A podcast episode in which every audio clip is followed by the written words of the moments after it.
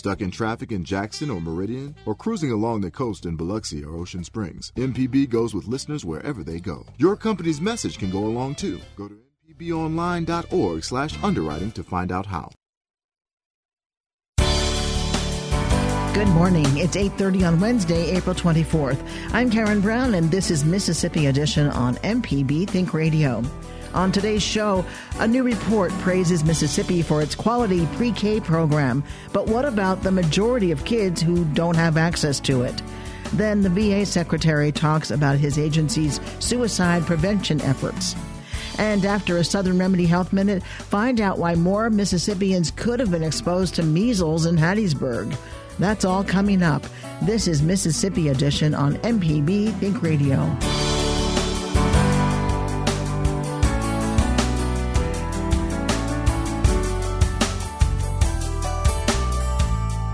Mississippi is being recognized as a top performer in the quality of its pub- publicly funded pre K program, according to a new report from the National Institute for Early Education Research.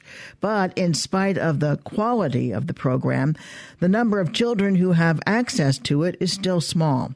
Steve Barnett is with the Institute. He tells MPB's Jasmine Ellis more about this year's report. So there are basically two sets of benchmarks for policies. Uh, one set of policies is about what you could call program structure. Uh, so, what are the teacher qualifications? Uh, what kind of specialized training are teachers and assistants required to have? Do you have early learning standards? What are your class size and ratios? And then there's another set that are basically about how well does the state support implementation and those are are things like do you have a continuous quality improvement system? Are there supports for uh, adoption and strong implementation of a good curriculum? To be one of the tops on quality, you have to do both of those things well. What was it about Mississippi that made the Institute say, okay, they are one of the top states for high quality pre K? What was it about the state? Mississippi meets nine of our, our benchmarks for minimum quality standards, and so there are these 10 program features that we think are essential to offering a high quality program. They're not a guarantee, but if you don't have them, then then we we don't think your chances of being high quality are very good. Only three states meet all 10, and relatively few get eight or nine. So that Mississippi has nine of these.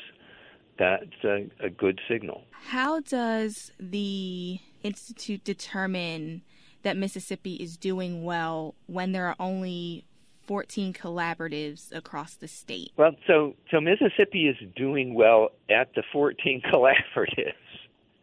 Uh, that that's all it applies to. Uh, as with many other states, uh, the issue in Mississippi isn't so much whether you're doing a good job or not uh, with the kids you're serving. The issue is it's only 5% of the kids, and that needs to grow. Um, now, looking looking ahead from the year that our yearbook covers to 1819, uh, we already know that the legislature increased funding from from 4 million to 6.5 million. So that's a a real jump, but it's obviously not a jump that's going to double the size of the program. Uh, if the program is growing two or three percentage points a year, it's going to take you a long time to get to half the kids. And at some point, program growth will have to accelerate if Mississippi is going to do a good job with most of its children. Stephen Barnett is with the National Institute for Early Education Research. Thank you so much for talking to me about the State of Preschool 2018 report and where Mississippi falls within that report. I truly appreciate it. My pleasure. Thank you. Oleta Fitzgerald is with the Children's Defense Fund. She says early learning creates life changing opportunities for children in Mississippi, but because of limited state funding, those opportunities are often not available to low income families. It is better than it used to be, but we, uh, we have a long way to go. For the most part, resources to support struggling families, and you know, the cost of child care is tremendously expensive unless your child is able to get one of the slots available through Head Start and you're income eligible. Um, the the rest of uh, the resources are we have a, a, minimal amount of resources that come from from uh, Mississippi state budget. So we have we're making inroads to reaching children out there who need to have early education experiences whose families don't make enough money to be able to afford it so that they can stay at work and grow at work uh, and children can come to school more ready to learn uh, but we still have a substantial number of children in the state who don't have access uh, to quality early childhood education. What impact does pre K have on children? Well, pre kindergarten is generally referring to some a child that's four years old. Early learning opportunities uh, that start at age three and younger actually increase a child's what do we call it, brain science, brain infrastructure. Uh, so that they are alert, they are recognizing their sounds, their letters, uh, their numbers. They're starting their their their different levels of development that a child goes through toward learning. When you get to pre-K, you're actually talking about school readiness. But a child as young as three, there are things that the child should be doing or should be grasping in order to be moving toward a trajectory to be successful at school and there are there are instruments that can gauge where the child is in that in that pathway. Uh, and and if we had children having access to resources we could ensure that those children are get, getting what they need if they show weaknesses on those instruments for children who are unable to attend pre K, what impact does it have on them when they enter kindergarten? For children who come into a kindergarten program not having had quality early learning experiences, it could be very, very detrimental to their little psyches. If you've got a classroom of children, a kindergarten classroom of children, and you've got 30 children, 28, 30 children in a classroom, given our funding situation in the state. And half of those children have had some sort of early education, early learning. They enter school with socialization skills. They enter school uh, being somewhat independent, being able to to get to their seats and follow instructions, and all of that. And they have some knowledge of um, the literacy that they they should have attained. For a child coming into kindergarten who has not had those experiences. And many parents don't recognize that their children have not had or are not getting the experiences that they need because a lot of people just think children just need to play and they need to be safe and fed and they're not really knowing nobody's there to tell them or to suggest to them that you should be playing with your child in a way that increases their their brain capacity and uh, and learning and literacy. So some of those children that enter school systems that haven't had any of that, you have children who will not know their full names. You have children who will not know their colors, who will not be able to uh, recognize numbers, uh, will not be able to recognize shapes uh, their their language skills uh, uh, might not be where children's language skills are. If you just look around your family, you know uh, there's a, a small child there. You can tell the difference in a child that's been that's been in a in a language in, enriched environment. Uh, so those children enter behind, and if we are not able to catch them up, they will stay behind. Oleta Fitzgerald is with the Children's Defense Fund. Thank you so much, Ms. Fitzgerald, for talking to me just about pre K education in the state and what can be done about it. Thank you so much. Coming up, the VA Secretary talks about his agency's suicide prevention efforts. This is Mississippi Edition on MPB Think Radio. Calling 811 before you dig is more than just a smart thing to do. It's a necessity when trying to stay safe at your home. April is National Safe Digging Month, and today on Fix It 101, we welcome Robert Leslie from Atmos Energy to talk all about safe digging and knowing where your utility lines are. Also, Jeff, Dale, and Jason will be ready for any of your DIY questions as this spring season is in full bloom. Join us for the next Fix It 101 this morning at 9 on MPB Think Radio. This is MPB Think Radio. Mississippi is our mission.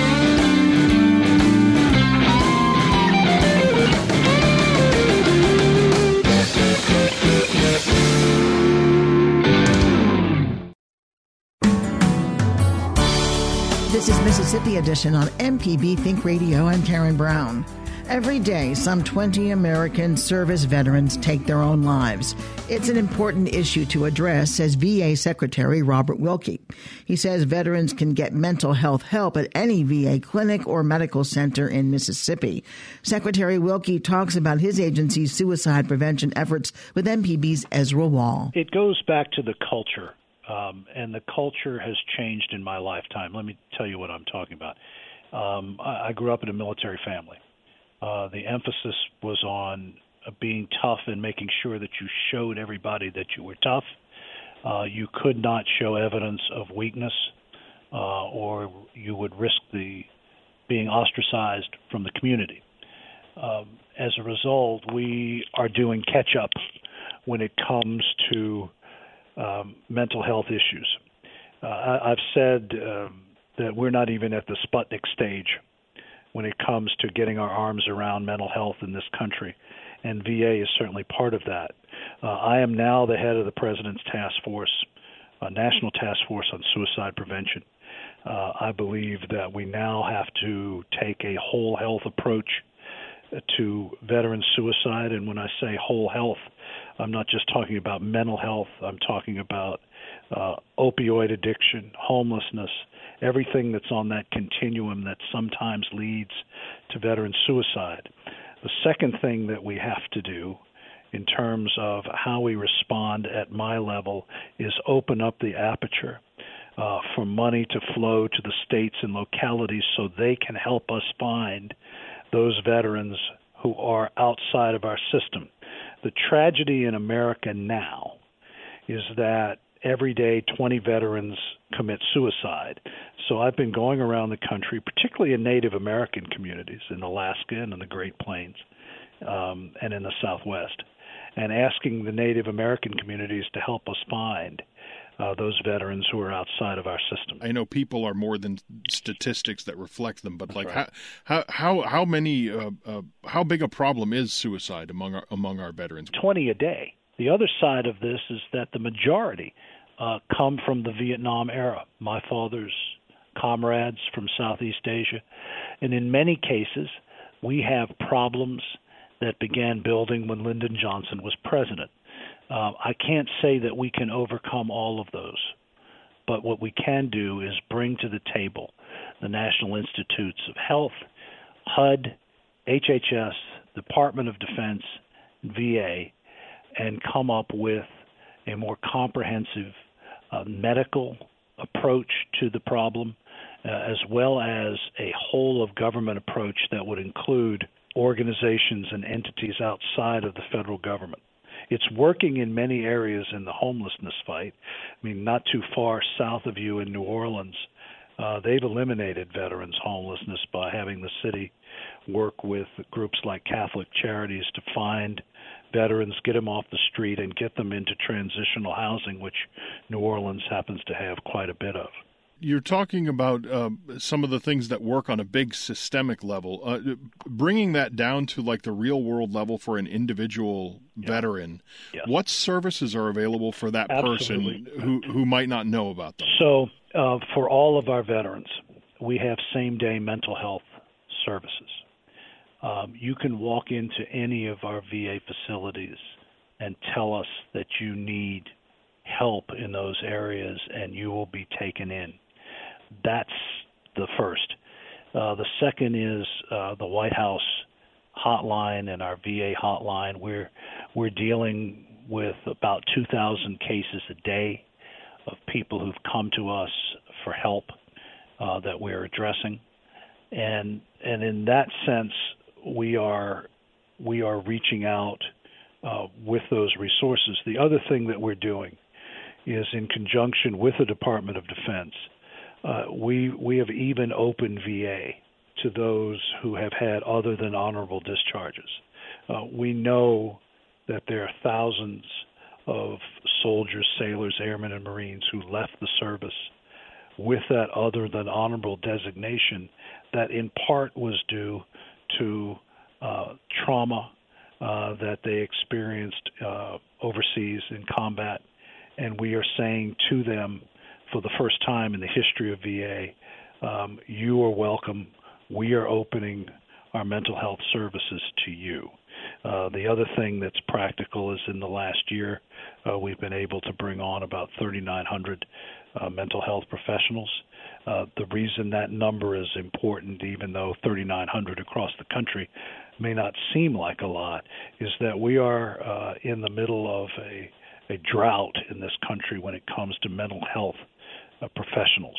Uh, we are competing with the private sector for a very small pool of Americans who specialize in mental health issues. If a veteran hears this, or, or the family member even of a veteran hears our conversation today, and and wonders how they can get in touch uh, with the VA and get their loved one enrolled, or if they're already enrolled, get them the services that they need, how can they reach out to the VA? They can call us. They can come into our uh, facilities across Mississippi and just tell the people there that they either need mental health help or the Veterans Crisis Line is the one that we have uh, for the entire country. It's 1 800 273 8255.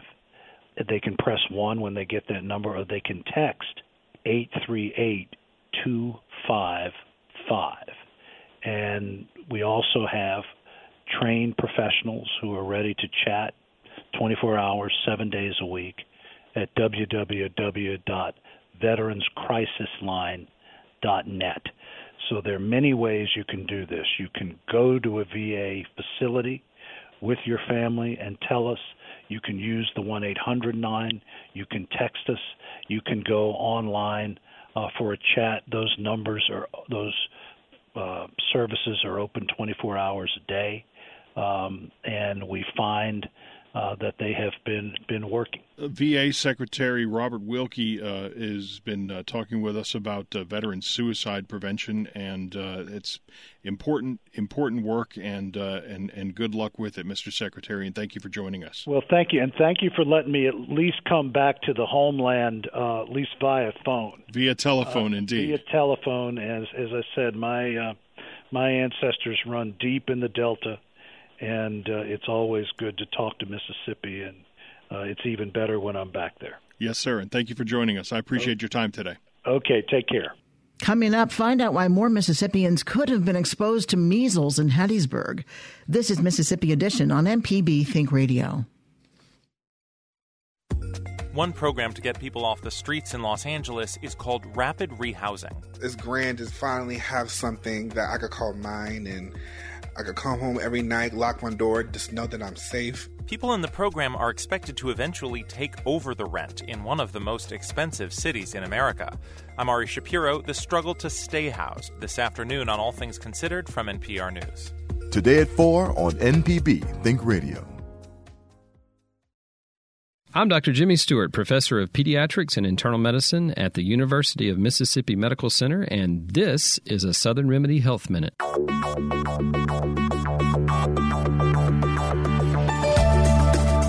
I'm calling reference to uh, cholesterol. What type of food, you know, that have most you know, cholesterol in it? So let's talk about cholesterol in foods. When we talk about cholesterol intake, uh, usually that's like animal foods and processed foods. So anything with fat in it, that's going to have some cholesterol. Plants and fruits, they don't really have a whole lot of cholesterol. They have a little bit of plant cholesterol, but not that nasty animal type cholesterol. It doesn't mean that you have to just cut out all animal meats, but lean meat, particularly if it's chicken or fish, I tell people, hey, if it swims or flies, it's fair game. Uh, the things you want to stay away from is like pork, red meat, sausage or processed foods, they have a lot of that fat and cholesterol in there. So that's some general ways you can help on cutting down. However, and it's not just the total cholesterol, it's the type of cholesterol. HDL, that's a healthy or good cholesterol. LDL is the main bad cholesterol. I think of it like lousy LDL and then healthy HDL the American Heart Association, if you'll look at that up, like American Heart Association and cholesterol, then they can give you a ton of information. For more health tips and medical information, listen to Southern Remedy each weekday morning at 11 on MPB Think Radio. Of Mississippi.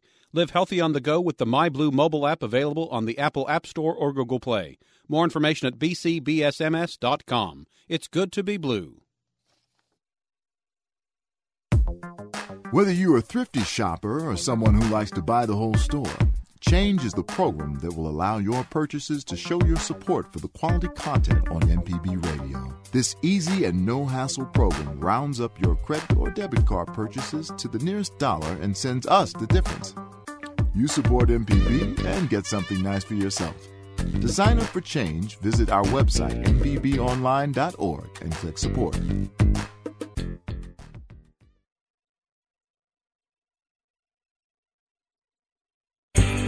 This is MPB Think Radio. Mississippi is our mission.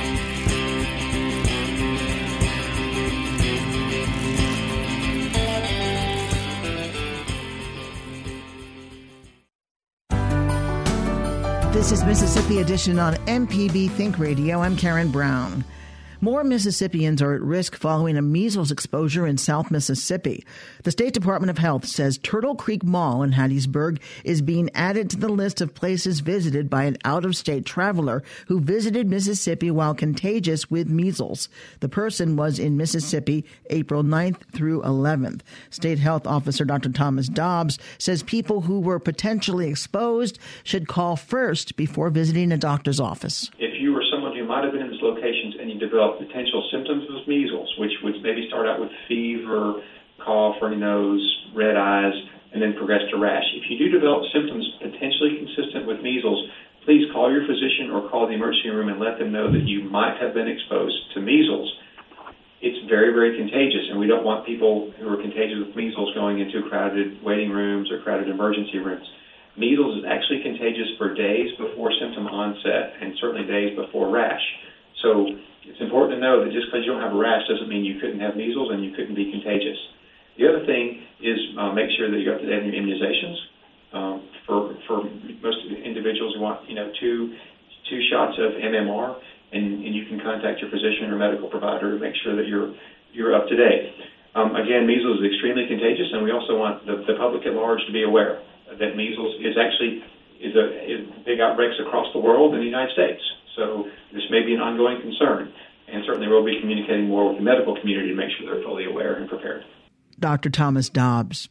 Stay tuned to MPB Think Radio for a full slate of Mississippi based programs all morning long. Coming up at 9 o'clock, it's Fix It 101. Then at 10 o'clock, it's Everyday Tech. And at 11, stay tuned for Southern Remedy. Did you miss part of the show today? Find past episodes of this and other Think Radio programs online by visiting mpbonline.org. You can also download the MPB Public Media app from the Apple or Google Play stores, or you can subscribe to Mississippi Edition in your favorite podcasting app. I'm Karen Brown. Join us again tomorrow morning at 8:30 for the next Mississippi Edition, only on MPB Think Radio.